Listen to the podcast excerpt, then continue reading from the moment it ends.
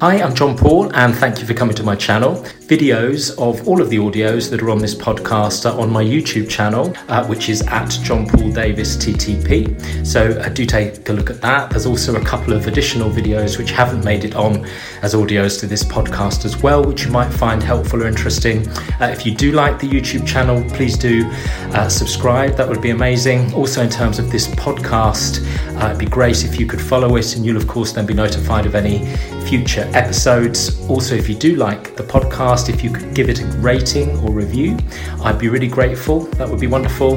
And finally, just to say, if there's anything you want to discuss uh, following this podcast or anything you hear on any of the other podcasts as well, then please do, of course, get in contact with me via my website www.thistrustedplace.co.uk. There should be a link to that on this podcast page. Thanks again for coming to the channel, and I really hope you enjoy the episode.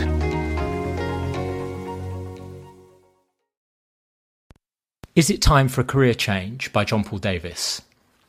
The idea of changing career based on a strong feeling appeals to lots of people, and for good reason.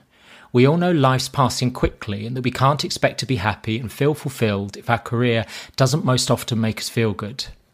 Meaning, purpose, and fulfillment come from how something or someone makes us feel. If you're being drawn to a career change based on a feeling, I'd suggest two things.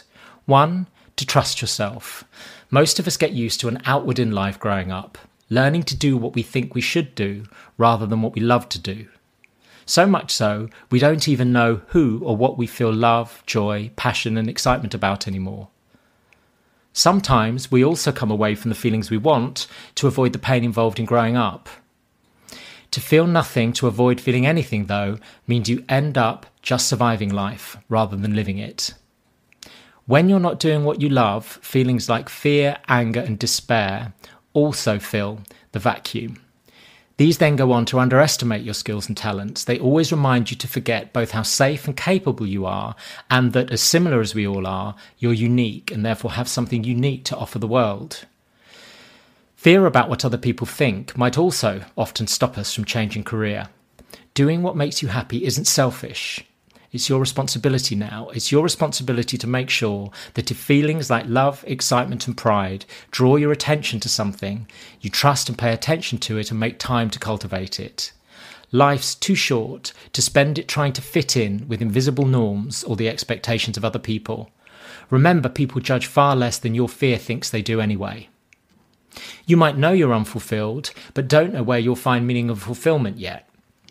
If that's the case, then try to pay less attention to who and what you don't like in 2022 and more to what you're doing and who you're with when you feel your best.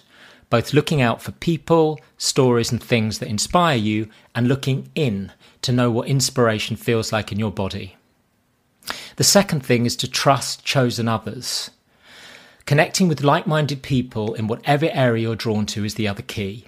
You'll find your tribe where you find what you love. Some people will be neutral about any career change. A few might criticize it, but people are going to think what they're going to think and say what they're going to say. Try to pay more attention to the ones who are excited about where you want to go, going towards where you're valued, and to the people who share your values. It's also helpful to see other people as sources of connection on the way rather than as competition.